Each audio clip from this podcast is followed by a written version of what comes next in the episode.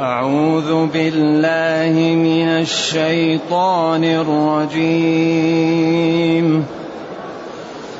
والله أخرجكم من بطون أمهاتكم لا تعلمون شيئا. وجعل لكم السمع والأبصار والأفئدة لعلكم تشكرون. ألم يروا إلى الطير مسخرات في جو السماء ما يمسكهن إلا الله؟ ما يمسكهن إلا الله إن في ذلك لآيات لقوم يؤمنون. والله جعل لكم من بيوتكم سكنا وجعل لكم من جلود الأنعام بيوتا تستخفونها يوم ظعنكم ويوم إقامتكم ومن أصوافها وأوبارها وأشعارها أثاثا ومتاعا إلى حين. والله جعل لكم مما خلق ظلالا والله جعل لكم مما خلق ظلالا وجعل لكم من الجبال أكنانا وجعل لكم سرابيل تقيكم الحر وسرابيل تقيكم بأسكم كذلك يتم نعمته عليكم لعلكم تسلمون. الحمد لله الذي أنزل إلينا أشمل كتاب وأرسل إلينا أفضل الرسل وجعلنا خير أمة أخرجت للناس. فله الحمد وله الشكر على هذه النعم العظيمة والآلاء الجسيمة. والصلاة والسلام على خير خلق الله. وعلى آله وأصحابه ومن اهتدى بهداه. أما بعد فإن الله تعالى يبين نعمه على خلقه لتكون مدعاة للشكر وللإخلاص وللجد في والاجتهاد في العبادة. فيقول جل وعلا والله أخرجكم من بطون أمهاتكم. لا تعلمون شيئا. إذا الله تعالى هو الذي هيأ لكم التكوين في البطن وهو الذي يسر لكم السبيل مع ضيقه ثم السبيل يسره. لكن هذا مبين في محل ثاني لأن المقصود هنا أو الجانب اللي عليه التنبيه فيه هو أنه جل وعلا امتن علينا بموارد العلم أعطانا موارد العلم لتكن هذه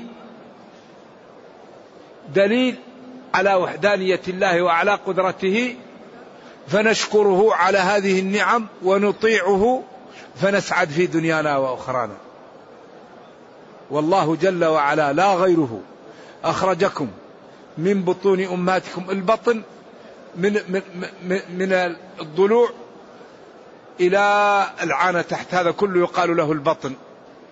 داخل الكبد والطحال والأمعاء والكرش والرحم للمرأة كل هذا يقال له بطن تجويف لكن المقصود للمرأة يعني أخرجه من بطنها من مكان الرحم و وأخرجه لا يعلم شيء لا يفهم ولا يقدر أن ينفع نفسه ولا أن يدفع شيء. ولكن أعطاه موارد العلم تتقوى وتنمى معه وتنمى معه حتى إيش؟ قال أنشأناه خلقا آخر. بعدين يبين ويزبد ويرعد وهو كان نطفة كان علقة كان مضغة كان عظاما كسيت العظام لحم ثم أنشئ خلقا آخر. فتبارك الله أحسن الخالقين.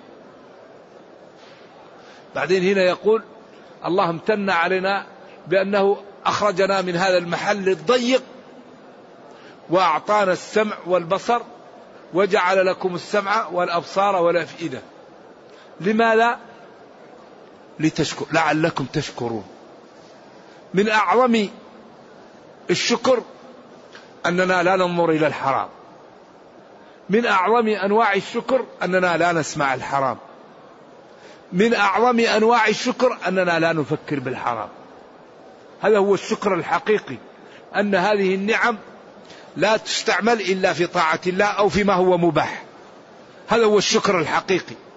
ولذلك قال لعلكم تشكرون. تنظر في السماء ما ترى في خلق السماوات من تفاوت. تنظر إلى النجوم تنظر إلى الأرض تنظر إلى الخلق كل واحد مصبوب صبة تختلف عن الثاني. العين في المحل والأنف والفم وكل واحد يختلف عن الثاني. الآن المصانع لابد ما يفرقوا بين البضاعة والبضاعة إلا بالأرقام. إذا مسح الرقم ما يقدروا يفرقوا بين هذا وهذا أبدا. لابد من الأرقام. هذا كل واحد عليه سحنته. ما في اثنين يختلفوا. ما في اثنين يجتمعوا. لذلك هذا الخلاق. هذا خلق الله. فأروني ماذا خلق الذين من دونه. بل الظالمون في ضلال مبين. هذه السورة مليئة بالنعم. مليئة بالف... ب... ب... بإسداء الخير للخلق. فحري أن تكون سببا في شكرهم. وفي رقيهم وفي طاعتهم لربهم. أخرجكم من بطون أمهاتكم لا تعلمون شيء أول ما يخرج الطفل يصيح. السبيل يسره وهداه للثدي. إذا يمسك يمص. هذا شيء من إيش؟ من تدبير الله. السمع والبصر وجعل لكم السمع والأبصار والأفئدة لعلكم تشكرون. هذه نعم عظيمة يجب على العبد أن يشكرها لربه ومن أكبر الشكر أن لا يستعملها في الحرام. لا تسمع حرام لا تنظر إلى حرام لا تتكلم بحرام لا تفكر في حرام. وربك كريم وقادر ولا تخفى عليه خافية.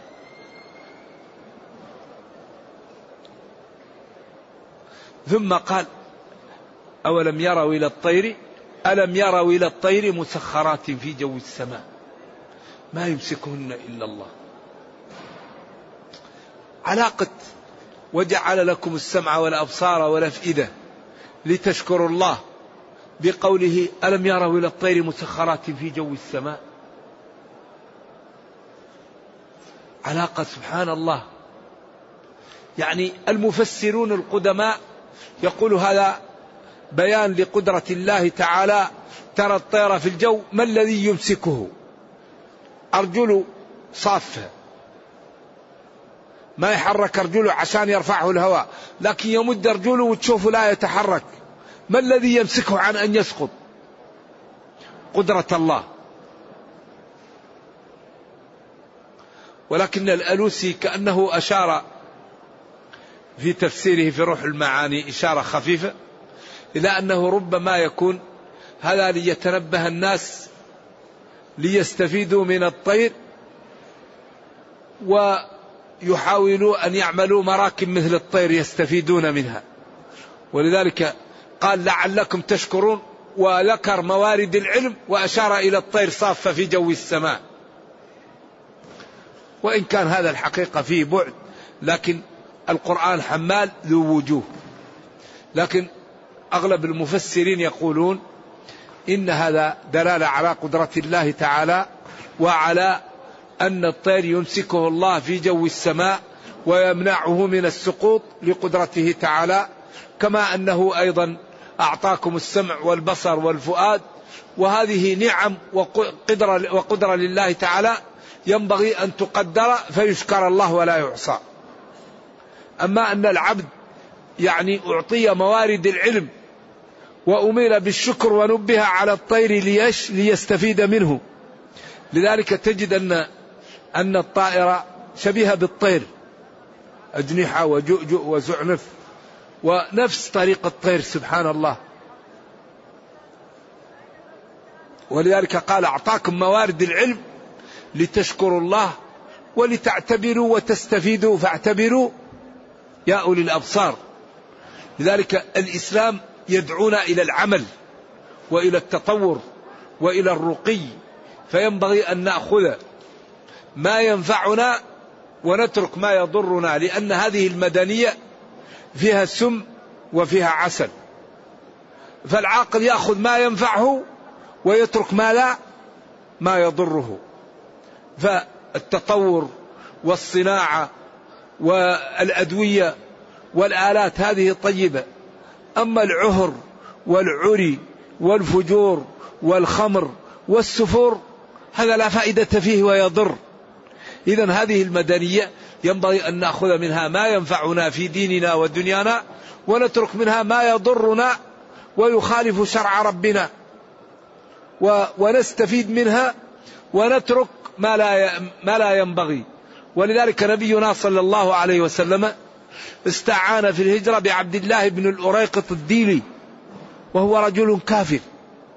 أعطاه ناضحيه وجلس ثلاثا ثم ذهب إلى الغار وجاءهم بعد ثلاث وراح بهم وأخذ بهم طريق بين الساحل وبين طريق الجبال وسط كان خريتا. ونبينا صلى الله عليه وسلم ما قال له سلمان كنا إذا خفنا خندقنا حفر الخندق. وكان يريد أن يمنع الغيلة حتى قال له الروم وفارس نحن نفعله ولا يضر ابناءنا فكف. لأن العرب كانت تقول أن المرضع إذا أتاها زوجها وهي مرضع أن ذلك يسبب ضعف للولد. وهو إتيان المرضع فيكون الحليب كأنه يضعف الولد. فقالت الروم وفارس نحن نفعل هذا ولا يضر. ولذلك يقولون فوارس لم يغالوا في في رضاع فتنبو وفي أكفهم السيوف. فقالوا هذا لا يضرنا. فكف عن عن المنع منه وأحله صلوات الله وسلامه عليه. إذا الله جل وعلا أعطانا موارد العلم لنشكره. ما هو لننظر للحرام؟ ما هو لنسمع الحرام؟ ما هو لنفكر في الحرام أو ننطق بالحرام؟ لا. هذه موارد العلم لشكر الله. لعلكم تشكرون. فحري بنا أن نستعمل نعم الله في طاعة الله وفي شكره ولا نعملها في عصيانه لأن أضر ما يضر الإنسان العصيان.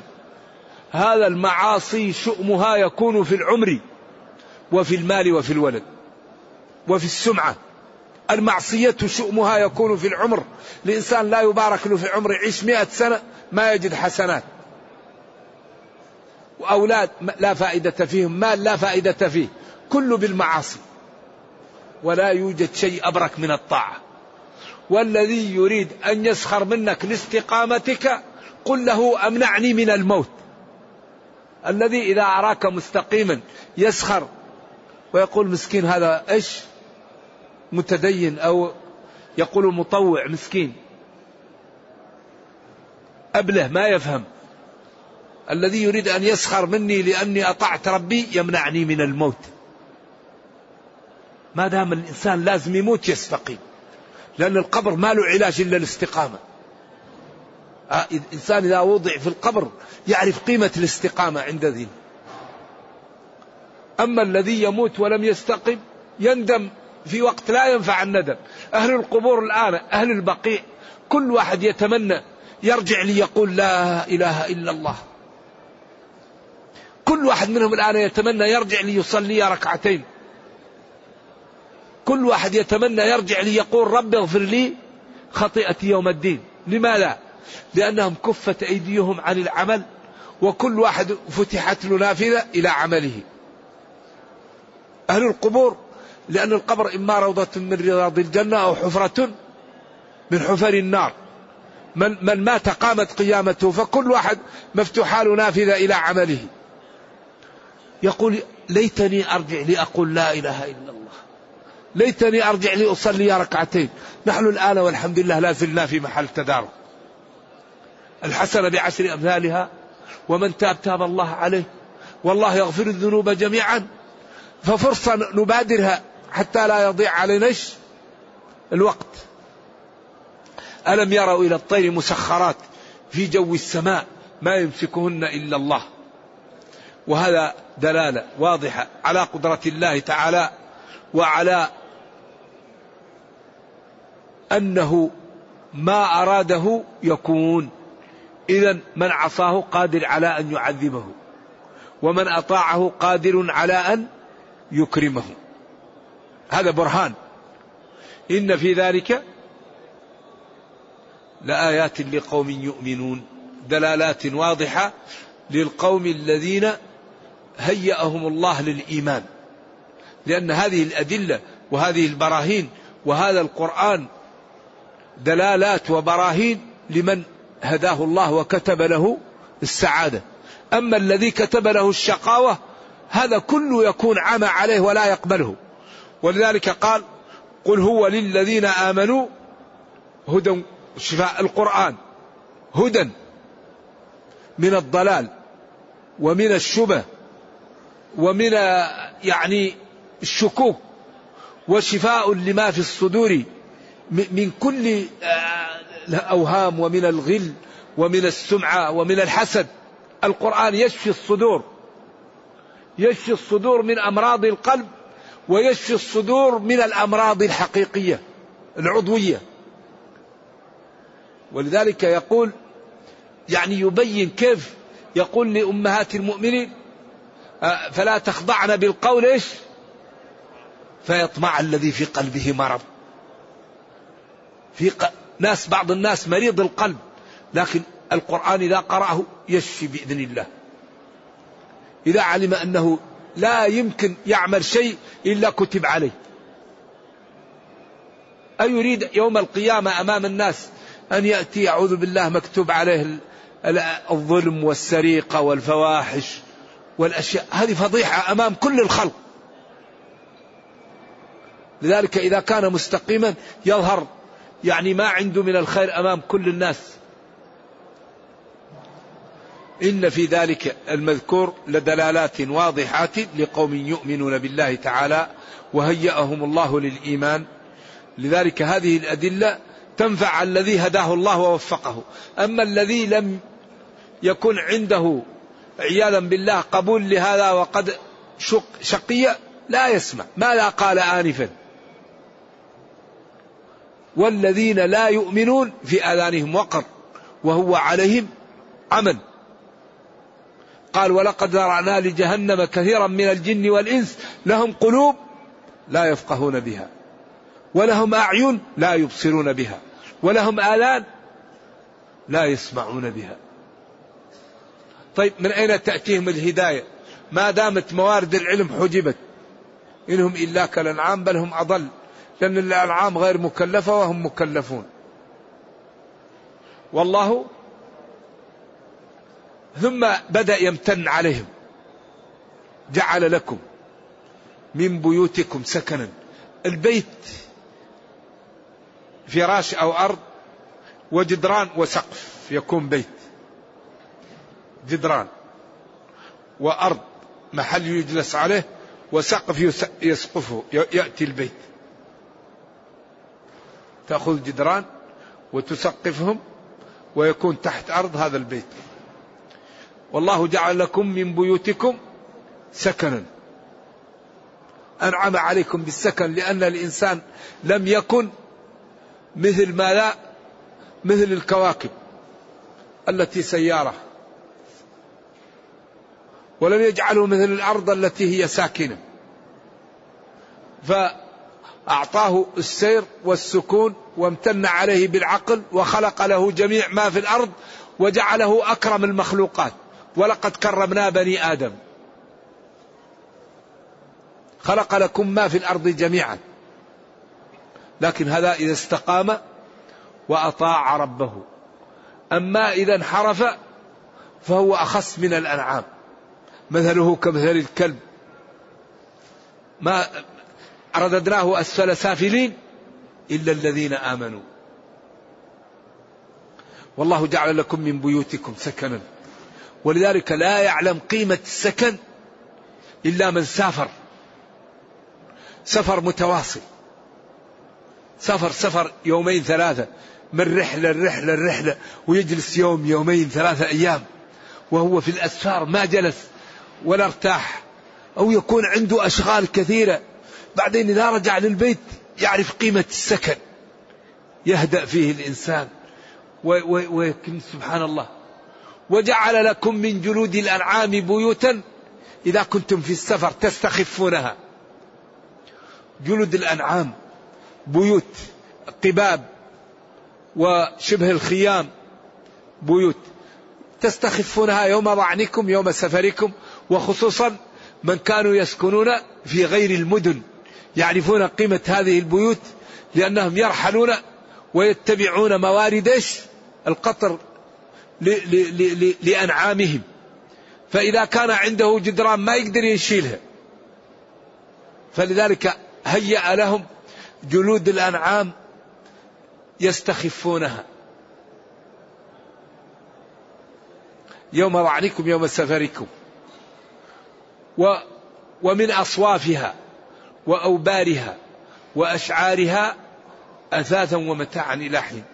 وجعل لكم وهيأ لكم من أصوافها اللي هي الضأن وأوبارها اللي هي الإبل وأشعارها اللي هي المعز والبقر. ها؟ أيوة هيأ لكم هذه البيوت يوم ضعنكم يوم إقامتكم وهي البيوت التي تعمل من الطين. ويوم يوم يوم يوم ضعنكم ويوم إقامتكم اللي هي البيوت. ويوم ضعنكم تسافروا بها اللي هي البيوت التي تكون من الجلود. والله جعل لكم من جلود الأنعام من بيوتكم سكنا وجعل لكم من جلود الأنعام بيوتا. تستخفونها اللي هي الجلود يوم ضعنكم. ويوم إقامتكم يعني إذا كنتم مقيمين عندكم البيوت التي هي من الطين ومن العريش ومن الأشياء المسقوفة. وكذلك إذا أقمتم في محل وأنتم تتنقلون عنه هذه البيوت التي تعملونها من الجلد هي مريحة لكم عند التنقل وعند الإقامة لتبنوها وتنصبها. ثم جعل لكم من أصوافها وأوبارها وأشعارها أثاثا. يعني الأثاث هو ما يجمع وينتفع به. ومتاع إلى حين أن يبلى أو إلى حين أن تقضوا حاجتكم منه أو إلى حين أن تموتون. إلى الحين الذي قدره الله له. وهنا لم يذكر القطن ولا الصوف ولا ولا الكتان. لم يغ... لأنه لم يكن في جزيرة العرب. كان عندهم هذا. تمنع عليهم بما يستعملونه دائما. بعدين قال ومن أصوافها وأوبارها وأشعارها أثاثا ومتاعا إلى حين.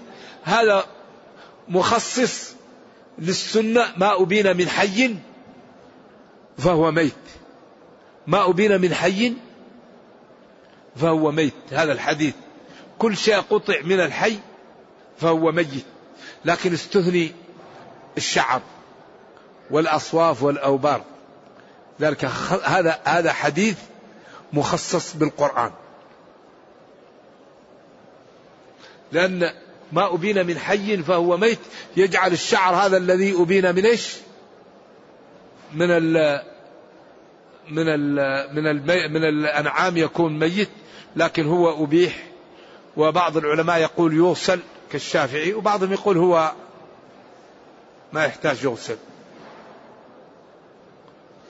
والله جعل لكم مما خلق ظلالا. الجبال والأشجار. هذه الظلال تكون لكم من إيش؟ من الشمس. وجعل لكم من الجبال أكنانا. الله جعل في الجبال إذا كانت قريبة فيها بيوت وفيها كهوف. الإنسان يحط فيها مستودعات ويجلس فيها أوقات الحر الشديد والبرد الشديد. هذا امتنان من الله. وجعل لكم سرابيل. ثياب. تقيكم الحر. قالوا لأن الجزيرة حارة. توقف عن البرد ولكن والبرد كمان. لكن لكثرة الحر اكتفى بذكره ولكن مفهوم. وسرابيل تقيكم بأسكم وهي الدروع. هيأ لكم نسج الدروع. وأعطاكم لأن هذه تقيكم بأس بعضكم بعض إذا ضربه ينبو بهذه السرابيل التي هي الدروع تعمل من الحديد. كذلك مثل هذا الفعل ومثل هذه الأعمال فعلها ربنا ووضحها لكم ليتم نعمته عليكم ولتعلموا ماذا أسدى لكم ربكم. فتقدروا الأمور بقدرها وتخلصوا لربكم في الطاعة وتبتعدوا عن المعاصي. وهذا ثقل الجمل هذا كل من النعم وهذا كل من التخويف ليستقيم العبد ويترك المعاصي. هذا هو النتيجة. النتيجة النجاة النجاة. هذه النعم وهذه القدرة وهذه الأمور التي أسدى إلينا النتيجة أننا نطيع ربنا ونستقيم ونترك المعاصي لننجو. طيب. كذلك يتم نعمته عليكم يكمل نعمته عليكم. لعلكم بذلك تنقادون وتستسلمون لأوامر الله فتنفذها. ولتجتنبوا نواهي ربكم فتسعدوا في دنياكم وأخراكم وتكونوا كما وصفكم ربكم خير أمة أخرجت للناس. اذا هذه النعم وهذه القدرة صاحبها قادر على أن يكرم المتقين وصاحبها قادر على أن يعاقب المجرمين وهو لا يخلف الميعاد فبادروا إلى الخيرات وأعملوا صالحا وابتعدوا عن المعاصي حتى تجمعوا بين صلاح الدنيا وصلاح الأخرى. وهذه السورة يسميها العلماء سورة إيش؟ النعم. نرجو الله جل وعلا أن يرينا الحق حقا ويرزقنا اتباعه وأن يرينا الباطل باطلا ويرزقنا اجتنابه وأن لا يجعل الأمر ملتبسا علينا فنضل سبحان ربك رب العزة عما يصفون وسلام على المرسلين والحمد لله رب العالمين والسلام عليكم ورحمة الله وبركاته في أسئلة؟ هذا سائل يسأل يقول ما أفضل كتاب في ترجمة الرجال؟ وأفضل كتاب في تعريف الأماكن والبلدان؟ وكتاب في الفرق؟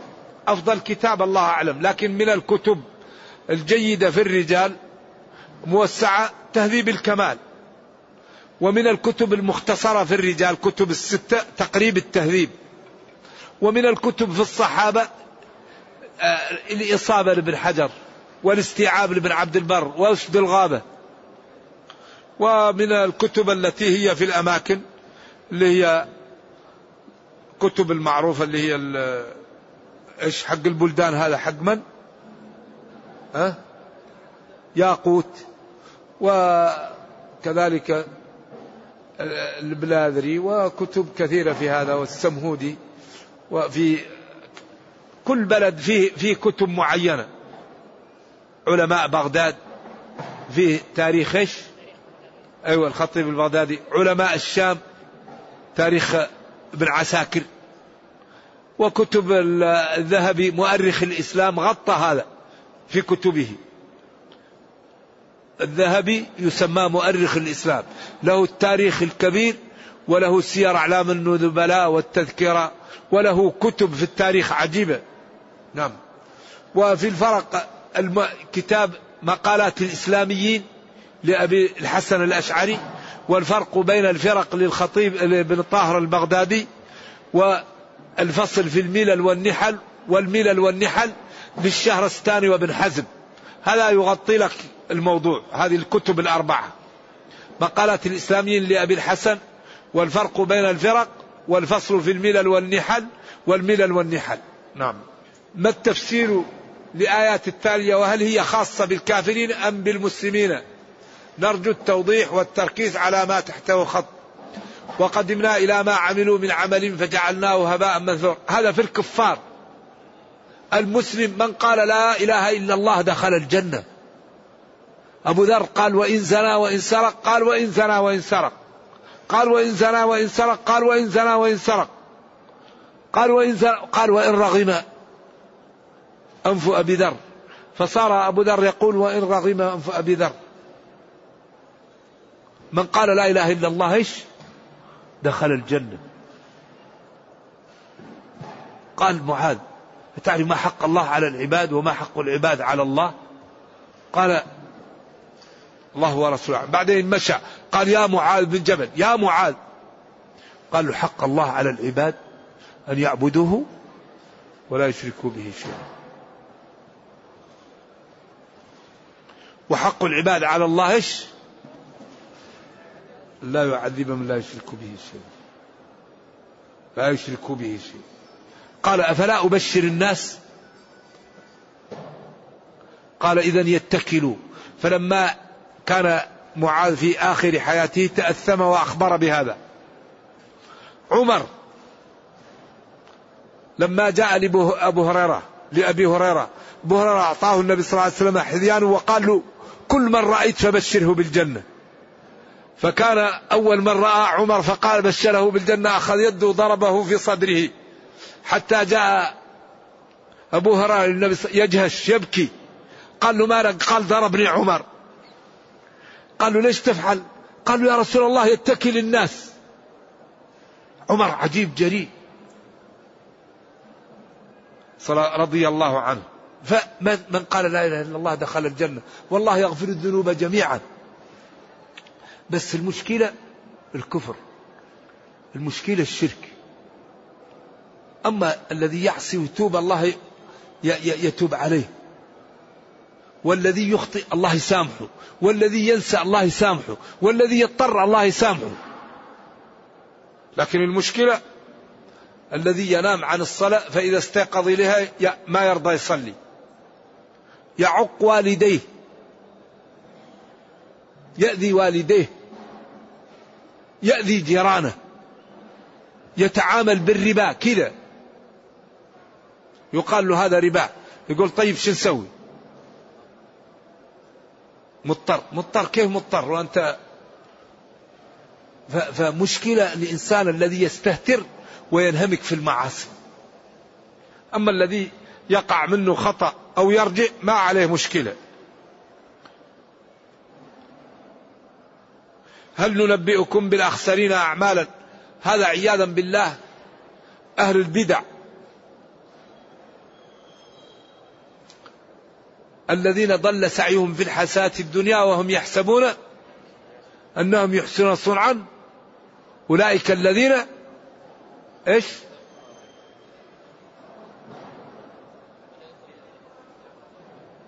هذا الواحد يكون على بدعة يعني مكفرة. يكون على كفر على ضلال مبين. وهو يرى أن هذا حسن. الذين ضل سعيهم في الحياة الدنيا. يطوف بالقبور ويدعو القبور.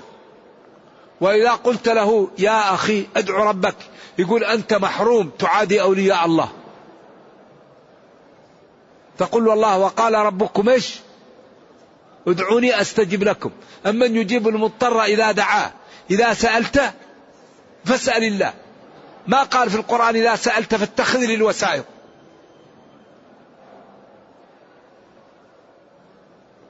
فيكون واحد يتعلق بغير الله ويدعو غير الله ويخاف من غير الله ويصرف حقوق الله لغير الله وهو يرى أن هذا حسن وجمال وتوفيق وهم يحسبون أنهم هذا هو المشكل. أعوذ بالله. لذلك ينبغي للعاقل أن يعرض ما عنده على النصوص. دائما أي شيء عندك عرضه على النصوص. فإن وافقها فاستمر عليه وإن خالفها فخذ الحق. الذي هو معصوم النصوص. أراء الناس ليست معصومة. لذلك ناس يذهبوا للقبور ويقولوا لهم أعطونا. أنا أريد مال أنا أريد وظيفة.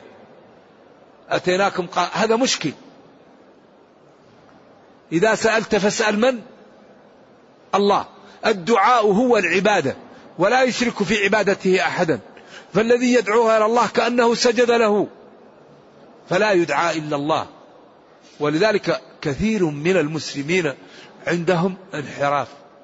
وهؤلاء الناس لا بد أن يجتهد معهم ويرفق بهم حتى تعطى لهم المعلومة بطريق تقبل. لأن, لأن الذي يريد أن ينفع إخوانه أول شيء يرفق بهم. ثاني شيء يحسن إليهم. ثالث شيء يروا فيه الصدق والأمان والنزاهة ومحبة الخير. لأن أهم ما يقوم به الداعية والذي يباشر دعوة الناس أن يوثقهم في نفسه. إذا كان الناس لا يثق فيك لا يقبل منك. يعرف فيك الصدق الأمن محبة الخير لهم التواضع. عدم التعالي عليهم عدم تغيصهم عدم سبهم. فلذا يعني آه، المنحرف مريض. والمريض إذا أردنا أن نعطيه الدواء نجعله له في العسل. ولذلك قال تعالى وضرب الله مثلا كلمة طيبة إيش؟ كشجرة طيبة.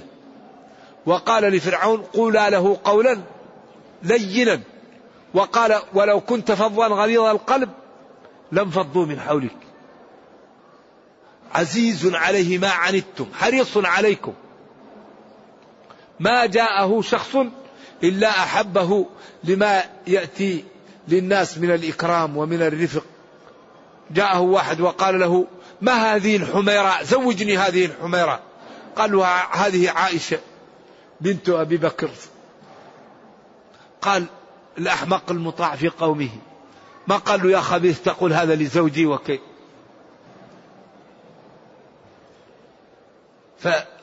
فصلوات الله وسلامه عليه كان مجمع الحسن الفضيلة الصدق والأمن والتواضع والشجاعة والصبر والتودد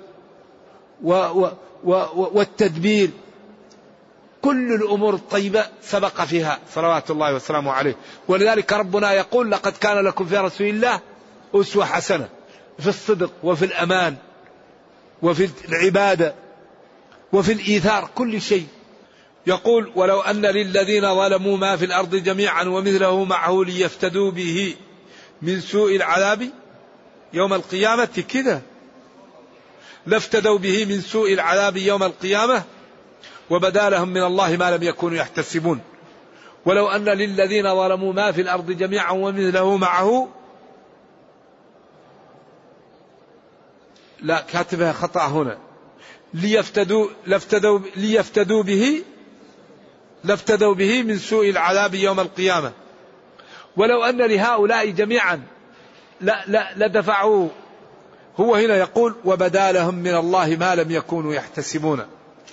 ظهر لهم من الله فيما كان تخبر به الرسل ويكذبون به ما كانوا يظنون لأنهم قالوا هو أعطانا المال والولد والقوة.